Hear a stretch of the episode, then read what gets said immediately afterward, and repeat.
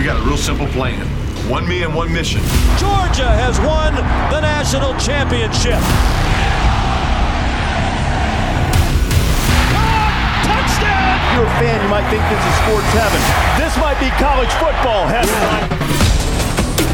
This is ESPN's College Game Day podcast. Now alongside Pete Thamel, here's Rece Davis. Who's got iced tea and who's bringing the liquor? What you got to realize about Michigan's quarterback decision and what you forgot about Michigan's quarterback decision. Thursday night slate of games coming up. Time to pick some winners. This is the College Game Day podcast for Wednesday, August 31st. Rece Davis and Pete Thamel here. We anticipate that David Pollack will join us in just a little while. Are you an iced tea or a liquor guy, Pete? Well, I'm going to be honest. I like both. Together?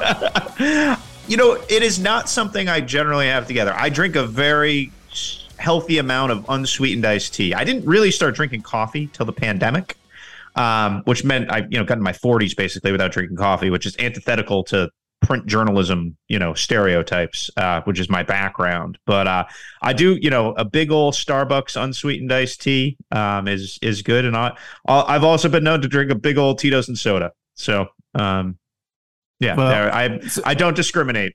If you if you don't know exactly what you're talking about, then why aren't you monitoring every college football press conference the way we do? Arkansas Sam Pittman uh, was explaining the approach of how you decipher personnel when you don't know exactly who's going to be in the game and how quickly you have to make these decisions. Uh, Taylor, do you have that? You have that clip to play from Sam? You know, I think the first couple series are going to be really important to figure out kind of, you know, what they're bringing to the party. You know, some guys bring iced tea and some guys bring liquor, and you just got to figure out what they're bringing. I mean, hey, go go into go into two minute offense. You'll figure out what kind of party you're going to on the first play.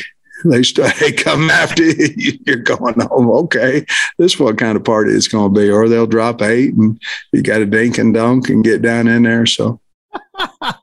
so, so Sam is talking about scouting Cincinnati and figuring out who's going to bring it and who's going to get wild and who's going to kind of sit back and just sip and wait. So what do you think he's going to get? Is he going to get a little uh is he going to get some hard liquor from Cincinnati or is he going to get the nice nice sweet iced tea? Do you think uh, Evan Prater and Ben Bryant, who are the two quarterbacks dueling for the Cincinnati job, sat around in the locker room yesterday and said, no, I'm the hard liquor. That's right. I'm no, the hard liquor. You're the iced tea. All right. I'm the hard liquor.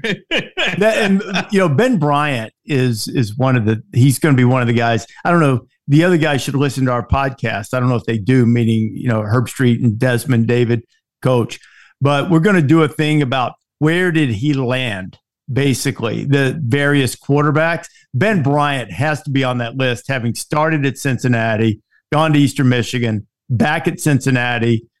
Perhaps we'll be playing against uh, against Arkansas. There, Hunter Johnson's in that boat too, back at Clemson now, though he's not not in the mix to play. What do you think? What do you think about that game, Cincinnati and Arkansas? I, I think it's one because of the attention in the uh, game where College Game Day will be at Ohio State, Notre Dame, and Ohio State, Oregon and Georgia, even Utah and Florida. That matchup of two ranked teams is flying under the radar just a little bit, and Arkansas has got a really difficult schedule.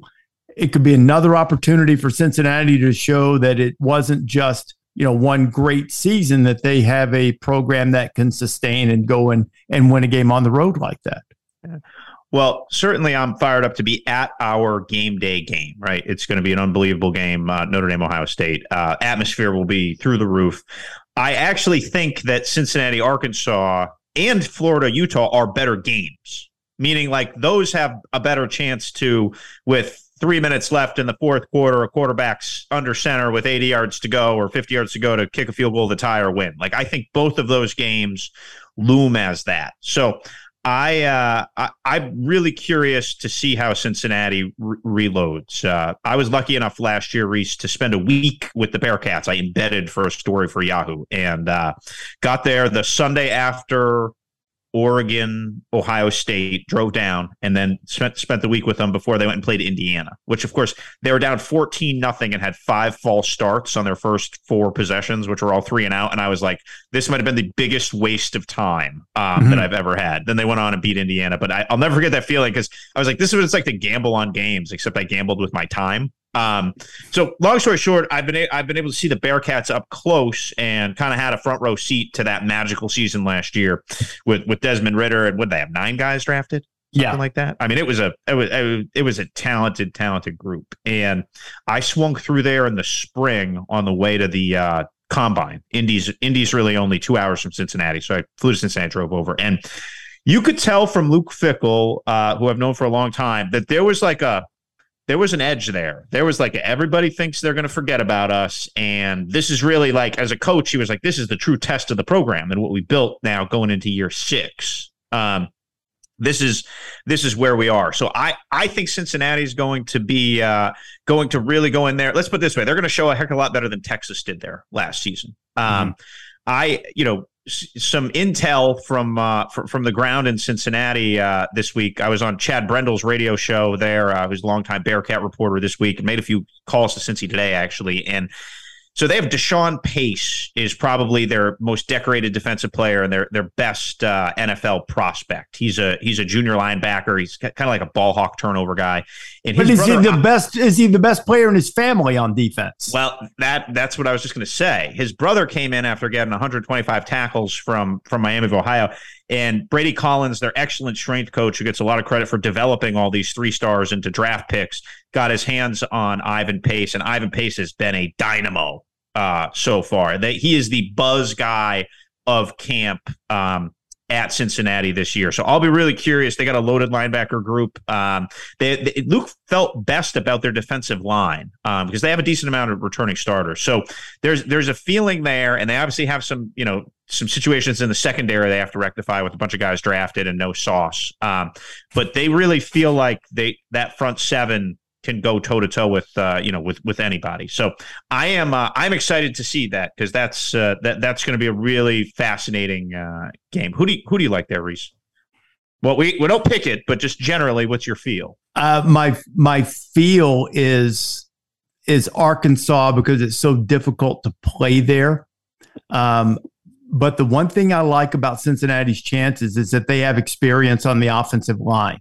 Now, if if the quarterback doesn't get it done, and you know they're they're replacing some skill guys for sure, with you know Alec Pierce and the like being gone, Jerome Ford.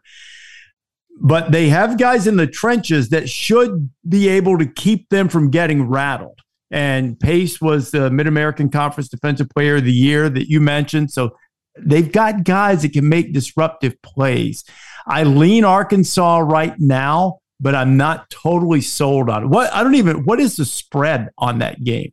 That's a that's a that's a good question. I'm gonna I'm gonna look I'm gonna look right now. Somebody should look that up for me. Taylor, you should have those questions ready when I ask that type of yeah. question. Taylor, you should be able to read Rece's mind. Or, yeah. yeah. it's Arkansas by a touchdown. So I would tell you that right now I'm inclined to take the Bearcats in the points. Yeah, I, am the I'm the same. I'm the same, and uh, after getting a few text messages on Saturday, appreciative of uh, nudging a few folks to maybe take Northwestern uh, on the on the money line at 13 point dogs. I I don't think a Cincinnati win is is completely uh, completely out of the question. I'll Nor do I. What the, what the yeah. weather is like, right? You know, that could be, you know, depth could be an issue going into Fayetteville if it's 110 uh, there. So that's something to uh, something to keep an eye on. Um, Cincinnati's defense, you have to remember that Luke Fickell and Marcus Freeman really built is designed was designed to stop UCF. So they got torched by UCF very early in their tenure, and they basically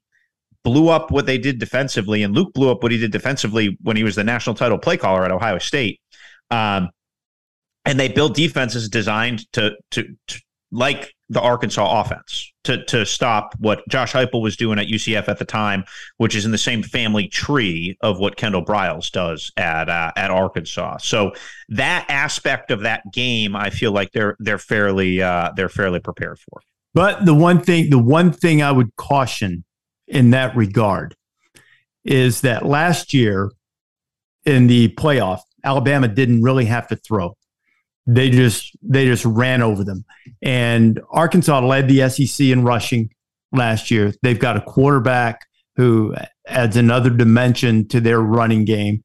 Mm-hmm. They were, you know, I think they they were like two a 200 200 team, meaning averaging 200 yards rushing and 200 yards passing for the first time since 1971. And they too have some guys coming back on the offensive line. Mm-hmm. So that will tell the tale to me is even though with the Kendall Briles offense, can can they just run over people? Can they just run over Cincinnati in a similar fashion to what Alabama did in the playoffs and just sort of control the game by running the ball? Now, the flip side of it will be that there's not going to be Will Anderson and Dallas Turner, you know, chasing uh, Desmond Ridder as there was in the playoffs. But when Arkansas has the ball, I'll be really interested to see if Cincinnati can stand in there, even with the with the Pace brothers, and stop them from running. And if they can't, it'll be a long it'll be a long day. Also, be interesting to see, and we're going to get to Thursday, but. I mean, I, I'm trying to eliminate that from my vocabulary. It's interesting. See, that's like such a crutch. What if the SEC two middle of the pack SEC teams, maybe Arkansas, an upper middle class SEC team. What if two SEC teams lose home games to other big time opponents being Utah and soon to be quote unquote power five in Cincinnati? I mean, that's perfectly reasonable. Uh, yeah. With, without without giving away our pick spot, I think Utah has a really good chance to go there. And I don't think they have a really good chance. I think they should win, and it'll yeah. be a significant disappointment if they don't. Yeah. Well, it would certainly shake up what that four spot looks like. Like one, I think one of the defining themes of this season is people are seeking seeking that fourth team. Now, I'm not quite sold on Georgia as the third team, as we've talked about a little bit here, but who who that kind of outlier team becomes? Does Clemson reemerge? Is is there anybody on the West Coast? I'm skeptical of USC still, and still I see a little more empirical evidence. Is someone you know from the Big 12 ready to really stake a stake a claim on it be it your Kansas State Wildcats Rece be it Baylor be it Desmond's Baylor Bears um it, you know is Oklahoma is Texas ready probably not um but you know w- w- where do we go and I think a, a Utah loss to Florida really just kind of jumbles that even further cuz quite frankly, they could go run the table in the Pac 12 and still be that team. They would just have to come back. So, mm-hmm. um, but I think they declare themselves, Utah could declare themselves as the favorite outside of the blue, blue, blue bloods that we expect to be in the playoff every year to sort of join that crew and, and maybe be the next first time playoff participant, which I believe would be the Pac 12's first playoff participant since Chris Petersen's Washington team in 16. That's right. Yes. Yeah. yeah. And just uh, the only ones they've had, they had Oregon the first year and then yep and then Washington in 16. I, I don't have any doubt about Georgia um, being the third team because of this. Uh, who's going to beat them? Yeah. And I know, I understand what they lost. And even if they take a step back, I'm not sure anyone's capable of beating them. It would be a better, in the regular season, I mean, it would be a better opportunity if they had to go to Knoxville. Now, there's a, you know, there's a tricky game uh, in Starkville maybe you know you can you can get caught snoozing a little bit but he always sure. wins ones he shouldn't and loses right. one that you know like that's right. just the, the, nature of that offense that's that's what he yeah that's what he does um you know I just don't see anyone else in the SEC. I, I think Kentucky's a really good team, you know, and, and, Levis is a talented guy rising up draft boards. I don't see how they're going to beat Georgia, but you know that's way down the line. Uh, mm-hmm. Georgia, I think, will take care of Oregon um, on on Saturday too. Um, a little early for the Ducks, I think, to come across the country and beat Georgia, and I think uh, Georgia is in. They are approaching a situation, maybe not to the level of Alabama's ability just to roll in the next guy, but they're right on the doorstep of it if they aren't there. And maybe they are there. I just don't think there's going to be this tremendous drop off on their defense, despite having all of those guys drafted last year. I think it'll be very, very not quite as good, but very similar looking. I think if they win 45 to 3 on Saturday, again, they haven't done it for a decade like Saban has, but I think they they start to enter that conversation where that becomes the expectation, right? Where yeah. five star becomes starter, becomes star, becomes draft pick in three years. R- you know, rinse and repeat, rinse and repeat um, through you know through through that. I I don't know what the line is either. We're, we're, we're revealing how often we bet here uh, qu- quickly today. Taylor. Well, I know, I, and, and I don't. Yeah. I think it's 13, it's 17. isn't it? It's I have it as now. 17 and a half right now on okay. uh, on on the app that I that I get uh, that I get my scores off of. So um, it's a lot of lumber, you know. I don't know. We, we could we could I could ask the existential Stetson Bennett's question here, but I just don't know if we want to go down that rabbit hole today.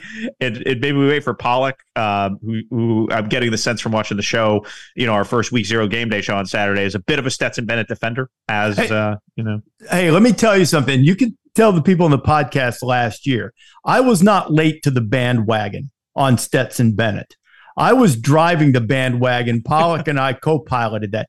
He I don't know how many times I said it last year, and Taylor can vouch for this. He was their best quarterback, period. Not because JT got hurt. He was their best guy. He's good. You know, he he's not big, but he's a really good player. And he was the best quarterback at Georgia last year. And I don't know why that's so hard for people to accept. Um, he's I think he'll I think he'll be really good this year.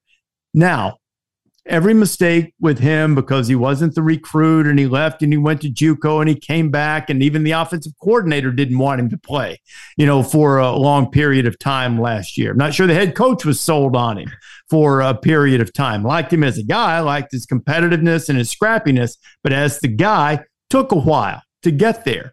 But he was the best player.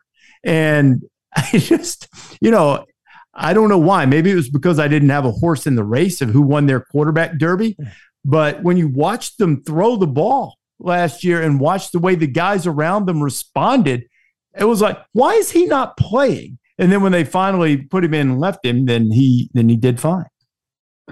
Yeah, I uh I, he's fourth in the nation in QBR. I agree with all that. Um, I will be curious with 17 guys gone and there are, but you do have to admit, for everything you just said, I agree with. There are some limitations. Yes. Yes. There are some limitations. So all I some, said, I didn't say it was better than Bryce Young or CJ Stroud. I said he yeah. was the best guy at Georgia. Yes. Yes. And so with some of the built-in programmatic advantages negated. And again, he didn't have great receivers. That was you know that was one thing that was that was clear. How many times did they target Brock Bowers in that SEC title game? It felt like he got like 26 targets because mm-hmm.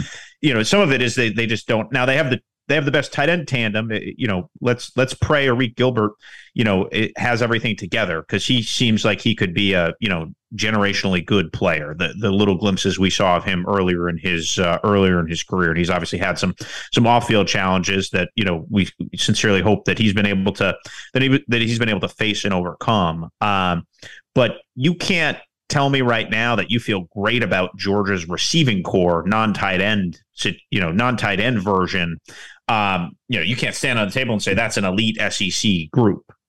No, I, I agree. And, and what Arian Smith, who is, you know, their speed guy that they've really mm-hmm. been waiting on, has an ankle situation that it's cost him some time in camp. AD Mitchell was good late last season, but uh, you know, look, I agree with that. But with the with Bowers, who functions as almost a wide receiver, and uh, if Gilbert can go, and as far as I know, Darnell Washington's revved up and ready, right? Oh, I mean, oh, I mean, he's a lunar eclipse. Yeah. Man, so oh. I mean, you, you've got three, you've got three targets for him.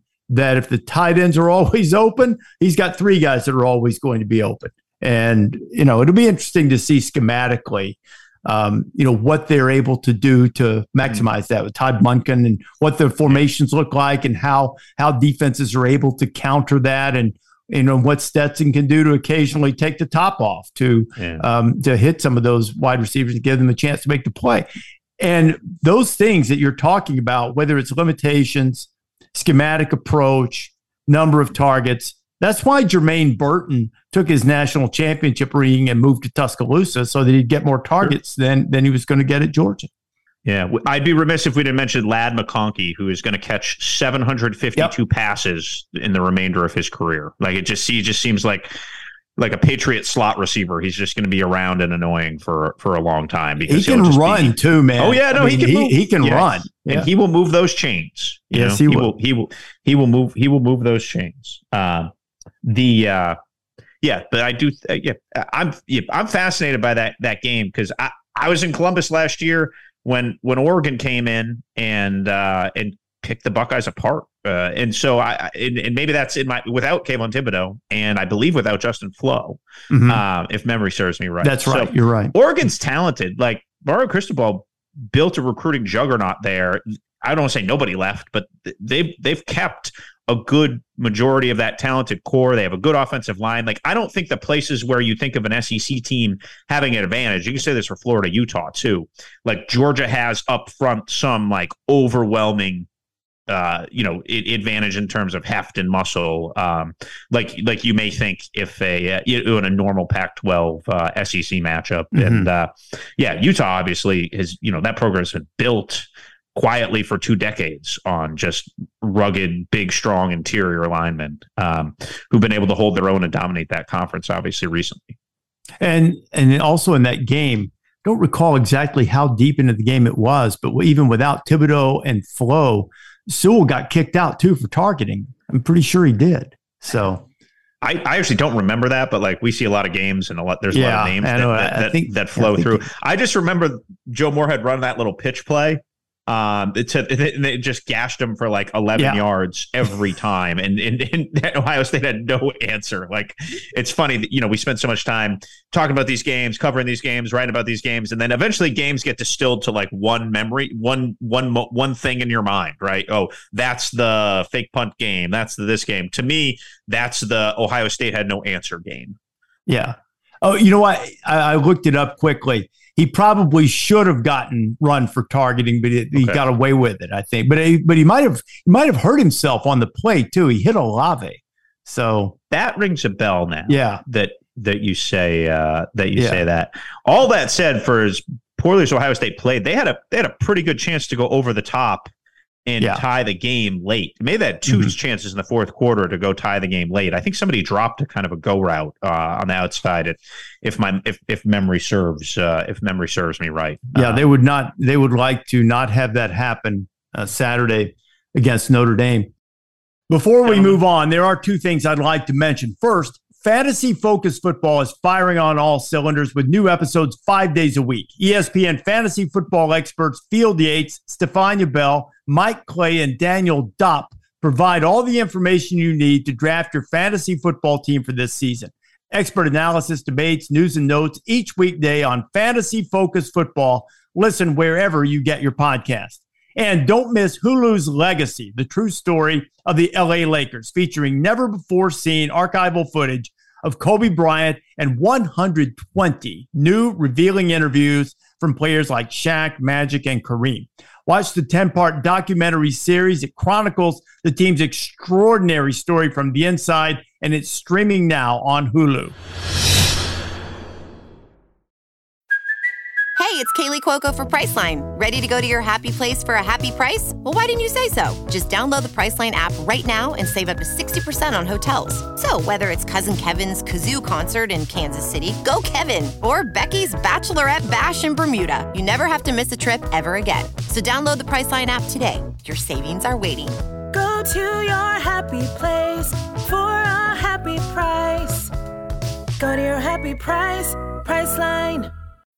When you need mealtime inspiration, it's worth shopping Kroger, where you'll find over 30,000 mouthwatering choices that excite your inner foodie. And no matter what tasty choice you make, you'll enjoy our everyday low prices, plus extra ways to save, like digital coupons worth over $600 each week. You can also save up to $1 off per gallon at the pump with fuel points. More savings and more inspiring flavors make shopping Kroger worth it every time. Kroger, fresh for everyone. Fuel restrictions apply.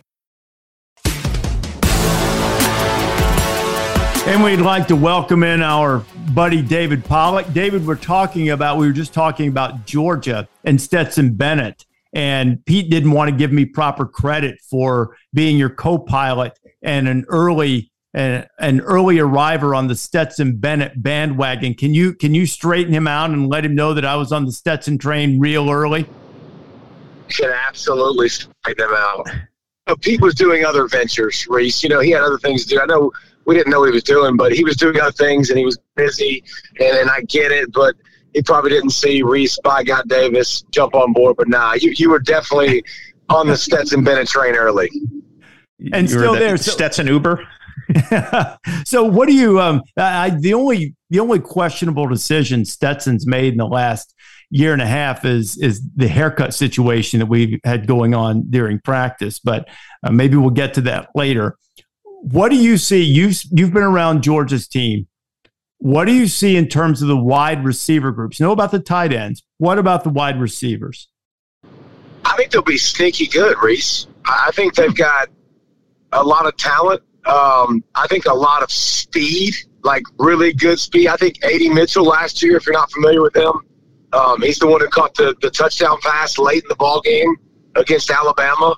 Um, that really was the was a really nice nice catch by by AD. I watched him in the spring, Rece, and he, he was he was way better than he was a year ago. Um, got some his route running was more crisp. He looked more explosive. He looked more dynamic. Um, you know, so I think I think they got a, they got a couple of world class sprinter type guys that are running, you know, 10 300s, 10 100s, like really really elite guys on the outside um, with CJ. Like he's he's another guy who's going to be young. That's that's going to be a burner on the outside. Um, I I think that the tight end room will get the the bulk of the the work, and the tight end room will get the bulk of the credit. But I think they're actually set up on the outside um, really well. McConkey's still going to be there, and you know I'm a huge Ladd McConkey fan. I think he's an absolute.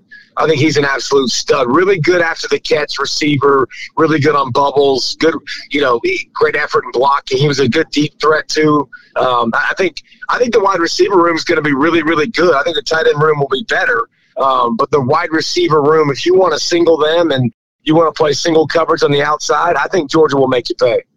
Is Ladd McConkey related to Phil McConkey? He is not related to Phil McConkey. I didn't Well, think so, but that's just a really odd coincidence that a prolific slot type receiver with the same last name. It's not like his name's Smith or Jones or Davis, right? Like that. That's, anyway, that's always been bizarre to me. Thank you for. I I I've googled that, and when you Google is Ladd McConkey, like it's the first thing that comes up in Google. So Yeah, it's like uh, it's like the Alabama State coach in the MEAC SWAC challenge the other night, and I, I pointed it out on game day just to make sure. His name's Eddie Robinson Jr. Played in the NFL forever, Yep. but he's not related to the Grambling legend, even though Yeah. he's a he's a head coach. So, uh, David got well. First of all, how's coaching going? Dave, when David and I did this last year, we'd do "Oh, what else are you doing, and it often turned to coaching. Are are you still coaching them up the the pass rushers at and at the high school there? Yes, sir. Still, still North Northrop County. We just we, we graduated a little bit, Rece. Um, not a lot, by the way, but a little bit from from youth league football from uh, 12U with my son Nicholas, and now I'm working with the high school team, and it was flipping fantastic. I got my first Friday night experience under the lights. Got to um, got to coach the defensive line. Got to like, which was awesome. Got to prepare game plan. Um, you know, draw up something, then go out and play, and then you know we got to you know manipulate it as the game went on and change it as we saw fit. And you know we beat uh, we beat our crosstown rival for the first time in four years and took care of business. Uh, and and my actually my high school team, Rece, North Oconee Titans, right now ranked second in the state in the state of Georgia in our classification, and have a really really good football team. But it's been a blast. I'm heading to practice now, like uh, going up How- there to work with the kids. But it, it's How, how many how many quarterback hurries, tackles for loss, and sacks did did we have Friday night? we we had a good bit. I, I don't know the statistics. The stats aren't as uh, prevalent as, as they are for us in college. That's for sure. Get true Um, media but- on that, Pollack. Enter them in. Yeah, we could we could do that for sure. But the, the kids, I mean, they played well. It's just interesting, you know, developing a thought process with them. And I'm like, do you- we have a bunch of really good kids. Rece, you'll appreciate appreciate this. Probably about like Christopher School and really smart kids. And I'm like, at one point, I think I said on the sidelines, do y'all like to make plays? Like, do we like to go make plays and sacks and tackle for a lot? Like, is that in our DNA? Because like I see y'all being a bunch of robots and like we're in our gap, but like let's go let's go celebrate. Let's go make a big play. And we made a couple big plays late, got a couple big sacks on the last drive to to hold up the uh, the R end of the bargain and and to win 16-13. So it was it was a nice uh, nice first Friday night under the lights. So that, let me ask you this, David: If you had to model your coaching style after one defensive line coach in college football, are you like a Coach O Barker? Are you like Larry Johnson, who's like a little bit of a Yoda? Like, where do you uh, where do you fall stylistically as a D line coach? That's a great question. Um, I, I think what I am right now with my role um, you know, I'm not. I'm a lay coach. I, am not the, the head coach, and, and I'm a defensive line coach. But we also have, you know, Coach Williams is a defensive line coach. I kind of need to be whatever I feel like the the room needs to be. So I guess Larry Johnson would be a good one. But my coach, my, my one of my best friends who coaches defensive line, Brad, he's nuts, man. Like he's the guy with frost, you know, that white spit on the side of his both mouth, you know, like just yelling and screaming. And, and I, so I'm like all right, bro, Alexis, come here, dude. Like, don't listen to what he like how he's saying it. Just listen to what he's saying. Okay, like yeah. so. I mean, I, you know, but it's it's cool, man, because you know they speak a different language, obviously, than than than most of our generation. But I've been able to come to them and speak and and talk to them, and I, and I have a lot of them out to my house, and we go through workouts and you know in the summertime and stuff like that. Whenever they want to you know work out and really push them and really talk to them and try to be a mentor to them and, and share my faith. And um, so we, it's it's really been cool because a lot of them, you know, will text me all the time, and, and they text me, you know, on Saturday last week and like, Coach, watching you on the show, and um, you know, our, our our audience tends to be a little bit older, and the young kids don't tend to sit down and watch it. So it's been cool to kind of build a rapport with them, and, and honestly, kind of be what I need to be. Did Did you see not to jump subjects real quickly here, but did you see Harbaugh refer to his quarterback decision slash indecision as biblical and refer to Solomon and his wisdom? Did you see that? I did. I did. I, I wondered. I wondered what Rece Davis's thoughts were on that. Well, here's what it is. What you got to realize is, first of all, Solomon knew not to split that baby, right? That's the first thing. But if you dive, yeah, I know little, that. if you dive a little deeper into that passage in First Kings, the other thing that you recognize that I think Jim might have forgot about here is that the mother who had inadvertently smothered her baby had the character flaw that she she stole a baby, right? She stole a baby. So her motivation, like, like yeah, stole, stole. Yeah, her motivation was not just to have a baby. It was so selfish that she didn't want the other woman to have a baby. So that's where so, Solomon's wisdom came in to say, Hey, I'm going to split the baby. Knew the mother would react because see, that was okay with the other woman because that would mean that the, that the actual mother of the child didn't have a baby either. So see, you got so, when you're, when you're trying, when you're going into these uh, when you're referencing Solomon, you can't just go deeper because I think people sometimes dismiss and go, well, what? Were they actually going to let him split the baby? No, he knew that with the with the woman who had smothered her baby accidentally, he knew that she just yeah. didn't want anyone else to have any joy either. So I don't know that the quarterbacks are at that level where one of them say, no, no, no, for the good of the maize and blue, just let just let Cade have it. I don't think we're going to see that. I think um, when you and when you look at this situation, I think this situation has an absolute lot to do with. I, I think okay, I'll go. I'll go along with you, Rece. And, and, the breakdown is, I think it's selfish of Jim Harbaugh because I think he wants to keep both guys. I, I think you want to not get guys to transfer, and you want to give them, um, you know, you want to give them a try. Obviously, when you get to this point in the season, and, and, and, and, you know, JJ dealt with some injuries this offseason too, which to be fair, that's something that you had to deal with and not as many reps probably as you would have liked to seen. But I think the staff and everybody probably has a good idea of who they want. Um, but to do this, it's interesting. maybe it works, dude. Maybe this is something that that absolutely comes out and works. I just I don't I don't know that I've ever ever seen it. That doesn't mean it doesn't it isn't going to work real well. But I think that uh, I bet you people in, the, in Michigan and I bet you the team. I bet you somebody believes there's a starter and whoever that like that they've earned it. But you know Harbaugh obviously dragging it out a little bit longer and maybe wants to see the on-field reps and and maybe that will sway it a little bit in a different direction. I do want to hasten to point out, Pete, that I'm not saying it won't work. I'm I'm just yeah. saying that you have to fully think out the logic. And and and Jim Jim's a man who spends time in the Word. I know he does, but uh, anyway. I uh, appreciate, appreciate you know one of my you know my, one of my pet peeves in this portal era, and I certainly am not going to be the the guy yelling at the cloud, but when when you operate in fear of the portal, it, it, it, you know, you can see decisions all over the country. So this is just a Michigan thing. I'm pulling at 30,000 feet. One of my, one of my big pet peeves is the guys who enter the portal in August and September when they lose the job, because that's, you're just basically quitting.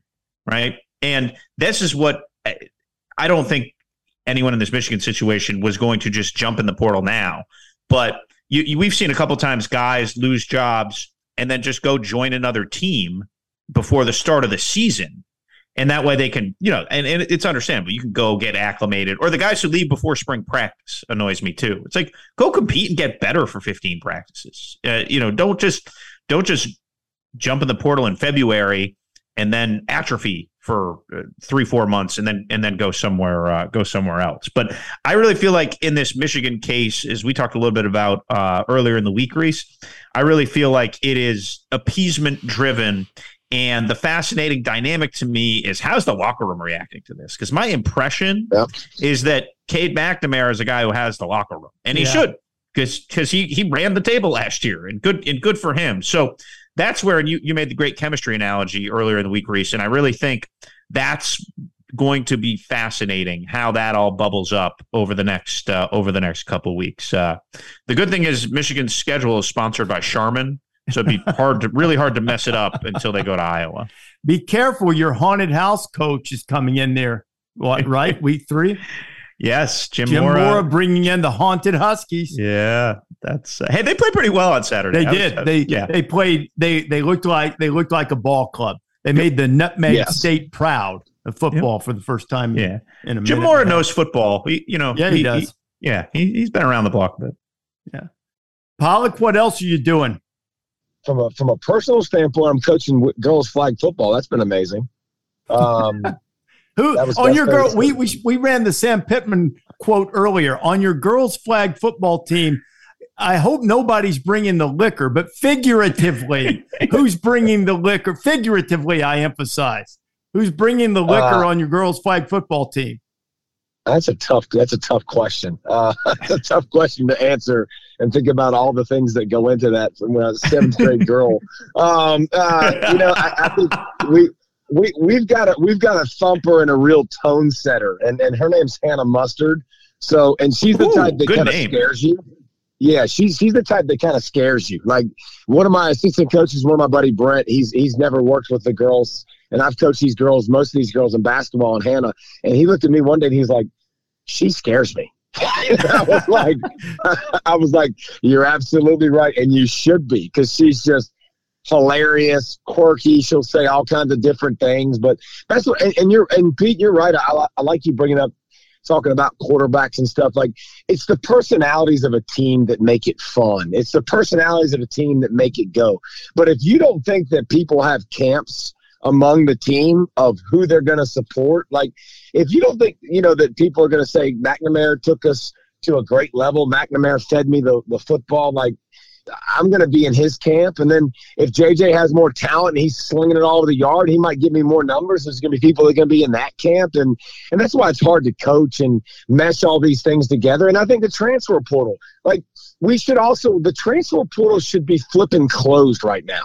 It should be flipping closed. The season starts. Coaches are coaching the kids that are all there. The kids are there. They're, they they need to they need to they need to fulfill their scholarship this season and be with their team that they've been with because we've we've counted on you being here. Like we've worked with you. We're we're coaching you. We're pouring into you. If you want to leave after the season, absolutely do it. Do your thing. Go somewhere else. But like the the portal should close when after camp finishes, you know, and now you go through a whole season and the portal can open back up after everybody's done with college football. And so it's not, you know, you're recruiting guys throughout a season, having to deal with all kinds of other headaches in college football. You got enough to deal with, anyways.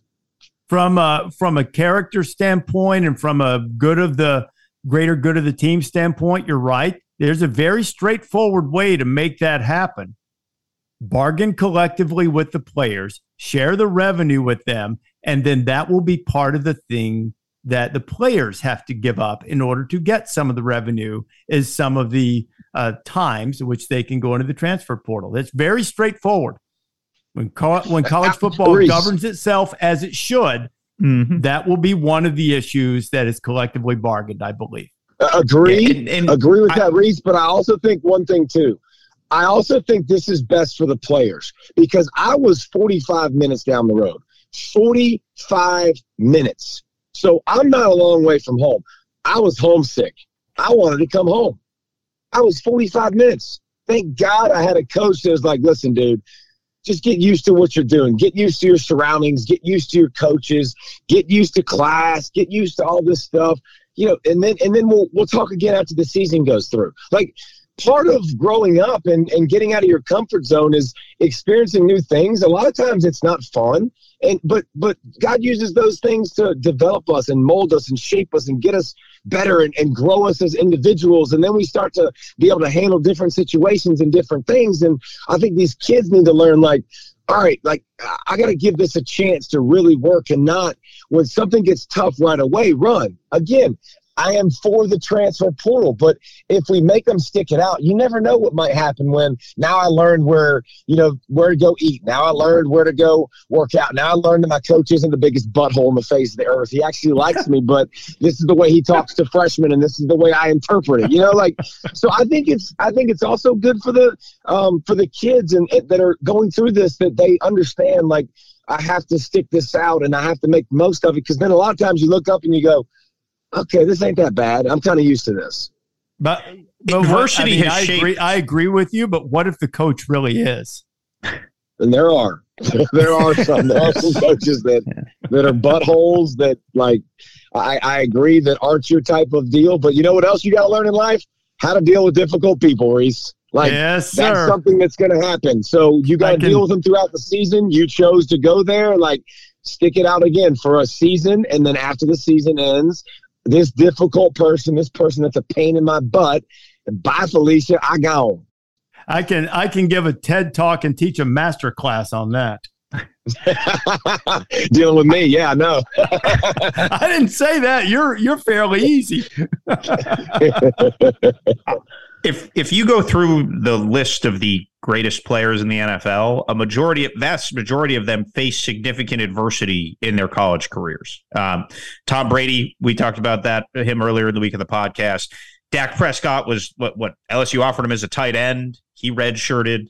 Uh, wasn't uh, Aaron Rodgers a JUCO before he went to mm-hmm. Cal? Mm-hmm. Yep. Um, yep. You know, you could just you could just keep unspooling all of uh, all these. I remember watching Matt Ryan throwaway BC season when they could have gone to the Fiesta Bowl uh, against Syracuse. Uh, you know, at the end of that year, that was early on as a starter there. So I just I, I think generally the system needs structure, as, as David said, and and I think Rece, you made a great point about collective bargaining, and I do think it is straightforward, and I I think the, the conversations have started. We reported a couple weeks ago in the very very embryonic nature of some type of breakaway, and I do think that's going to happen, and I just I just think they're again. I'm not trying to limit anybody, but I just think generally the sport needs structure. I, I agree. Can, that's why that's why I actually chose the word straightforward because I wanted to make sure I didn't say easy. It's not easy. Yes. The yes. path is the path is straightforward, but it's not going to be an, an easy thing to accomplish. All right, David, go teach swim moves and nasty dispositions and arriving in a bad mood. we've enjoyed having you All on. right, guys, Thanks for being with appreciate us. All right, Thanks, brother. David. Yes, sir. See you. That is one of two three time All Americans at the University of Georgia, David Pollack and Herschel Walker. They're the only two.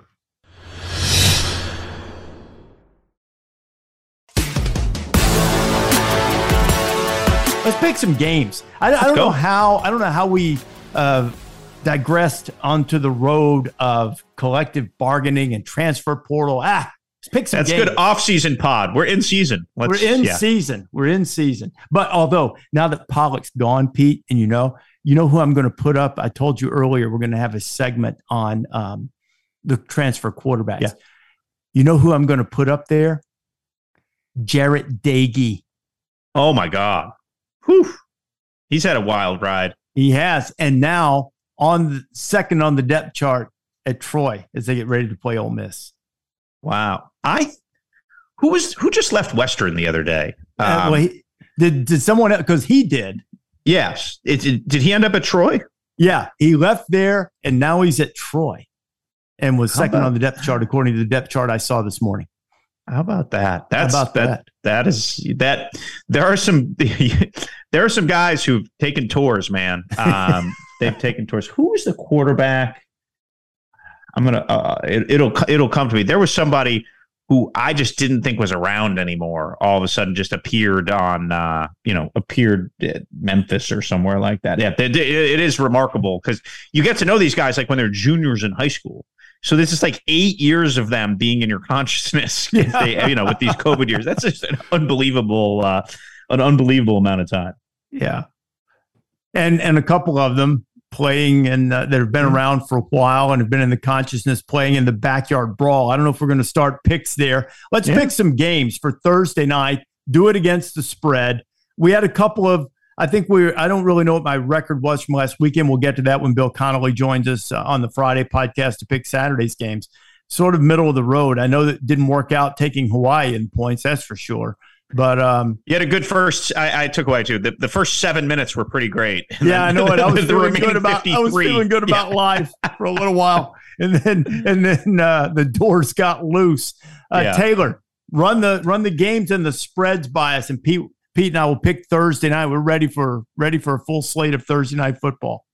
Let's do the backyard brawl first. The Pittsburgh Panthers are a seven and a half point favorite over the West Virginia Mountaineers. That line has moved a little bit. It was seven, I think, as recently as uh, as yesterday. That would be Tuesday in this case. So seven and a half. Pittsburgh Panthers favorite at home.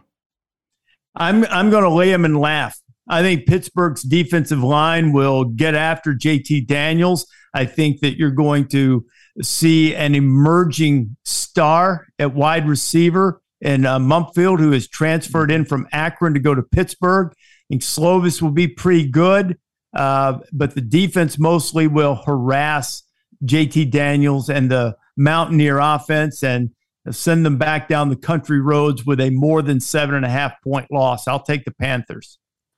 I, uh, I I'm I'm I'm with you, Rece. I really uh, I really feel like the I believe Pitt has one of the the three most offensive line returning starts in the uh, in the country. Carter Warren, their left tackle, is probably the the best NFL prospect on their roster, along with the immortal Habakkuk Baldonado, Rome Mhm. native, the defensive end. Um, this is a Pat Narduzzi team. They're going to be more balanced uh, than than last year's sort of Mark Whipple led uh, pass happy Addison Pickett team, and I feel like they'll they'll they'll nicely grind this one out, and they're not going to win by thirty or anything, but I do think they they they will cover. Boy, what a must must win game for the ACC right out of the bat, right?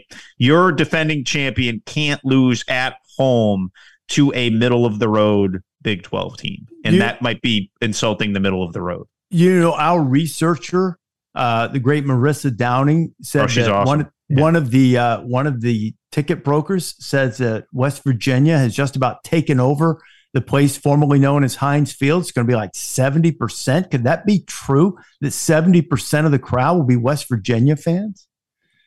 Ooh. That would be awesome because, like we talked about on Monday, that would increase the hatred. And Oh, yeah. rivalries are good. Local geography is good. People giving each other dirty looks at the water cooler on Friday when they're hungover is good. Um, yeah, bar bets, lunch bets, all that stuff. Mixed marriages in the four one two and South. Um, I'm I'm here for all of it, and I hope there's a West Virginia takeover. Like it would be, you know, look, look, Neal Brown, his job isn't in any danger because his buyout 16 million, but like people are waiting, they're waiting Yeah. for it to to start. And if you're if you're a West Virginia fan, I I just think uh, you know patience is starting to wear thin. This would be a tenure turning game for him. Haven't played in 11 years. Uh, it's this one's gonna this one's gonna stick around a little while. What else you got, Taylor? Pete Pete goes first. Next one. Penn State is a three and a half point favorite on the road against Purdue. Pete, what do you say? a salty little game here, and I, uh, you know, Vegas is good at their job because I don't have a ton of a ton of conviction. I, I think Purdue can win the game. Um, I think the atmosphere is it's not quite sold out. I was told yesterday, but uh, it's it's pretty uh, it's pretty well juiced up there. Aidan O'Connell and the two Iowa transfers at receiver. Um, I the, my favorite part of this matchup, Rece, is you have probably the biggest gunslinging play caller offensive coach in Jeff Brohm going up against probably the biggest gunslinger defensive play caller in Manny Diaz. So there are going to be turnovers, there are going to be defensive touchdowns, there are also going to be giant busts because of the of the risks that are uh, that are taken. So that said, I uh, I am going to take Penn State to win and cover. Uh, I feel like with Sean Clifford back, with an improved offensive line, with some of the talent they have at receiver, and then the young, young tailbacks and how they're used, I just think they are pound for pound, talent wise, much better, and they will be able to overcome what should be a, a raucous environment at Ross-Ade Stadium. When in doubt, pick the team with more talent. Two top five wins last year. And as you mentioned, with the high risk, high reward, somebody's band is going to be playing often. And I think that that big giant drum is going to be beat on just a little bit more. I'll not only take the points, I'll take Purdue to win the game at home Thursday night opener outright. I'll take I'll take Boiler up. All right. That's a, that is a that is a bold pick that I completely respect, and uh, I look forward to texting you and teasing you when you're wrong. You have my number. Just know that text go both ways. and I'm wrong quite a bit. So Uh, so am I. So am I. All we have to do is look at the record last week for sure. Taylor, what do you got? Let's do one more. This is the only other spread that is under 20 points for Thursday night. That is the Missouri Tigers at home, a 19 and a half point favorite over the Louisiana Tech Bulldogs. Rece, what do you think?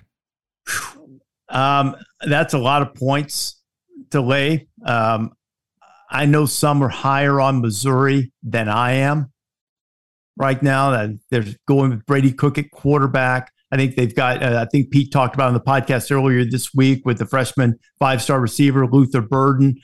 Um, certainly, all excited about seeing him. That's that's too many points debut at Louisiana Tech. We talked about their quarterback, I believe Matthew Downing, who comes over from TCU, and uh, Pete pointed out really good offense to play in if you just want to sling it around. So I think they'll score. I think Missouri wins the game, but it's too many points. So I'll take the points, but expect Missouri to win the game. When you really cover college football like we do, you have to have opinions on players named Smoke. And Smoke Monday was my favorite player last year in the uh, in the SEC. Well, Smoke Harris is my favorite player on Louisiana Tech. He is a he is a redshirt junior who is five foot seven, standing on a phone book if they still make phone books, and uh, he is a little dynamo.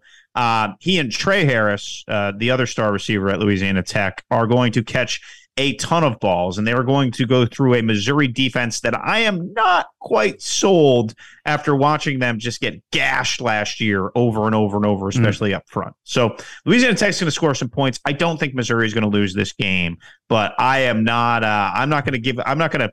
You're, I- you're not going to start Smoke Harris with 19 and a half points and have him lose the game. So I will. Uh, I will take Louisiana Tech. Uh, Sonny Cumbie's debut, and uh, yeah, they're gonna they're gonna come in, you know, ready to just ready to ready to ready to unload on uh, at Old Faurot Field. So I, am excited for that game. I, I, think that could be a close game. I think it may be a close game. Taking so. over for my man Skip Holtz is uh, Sonny Cumbie, and they they had it wasn't quite frosty and bad luck, but Louisiana Tech had a lot of unfortunate things happen over the last couple of years that that cost them games. But they've have been a solidly coached team, and now Cumbie comes in with a little more aggressive offense. So yeah, I think they I think they keep it close. So that's the Thursday night. The other one, uh, we're not going to pick it. I'm not sure I, I'm quite convinced on Oklahoma State early in the season laying that many points, even if it is a semi revenge game from six years ago against Central Michigan. That's like three touchdowns. If you want a little bonus, they are slow starters. Uh, yeah, uh, I think you're hinting at that. That's, yeah, that's uh, exactly what I'm hitting at. Hinting at is they they get out of the gate slowly and improve as the season goes along yeah. historically. So. Pete, that was fun, man. Let's yeah. uh, we'll do it again on Friday and really lay into some big time games with Bill Connelly joining us and see how we do against the spread and get ready to get the very latest on from you on quarterback decisions and uh, various news and nuggets. So travel safely, my friend. Look forward to seeing you in Columbus. Thanks. Look forward to seeing you, Rece. Appreciate it. I'll bring the liquor.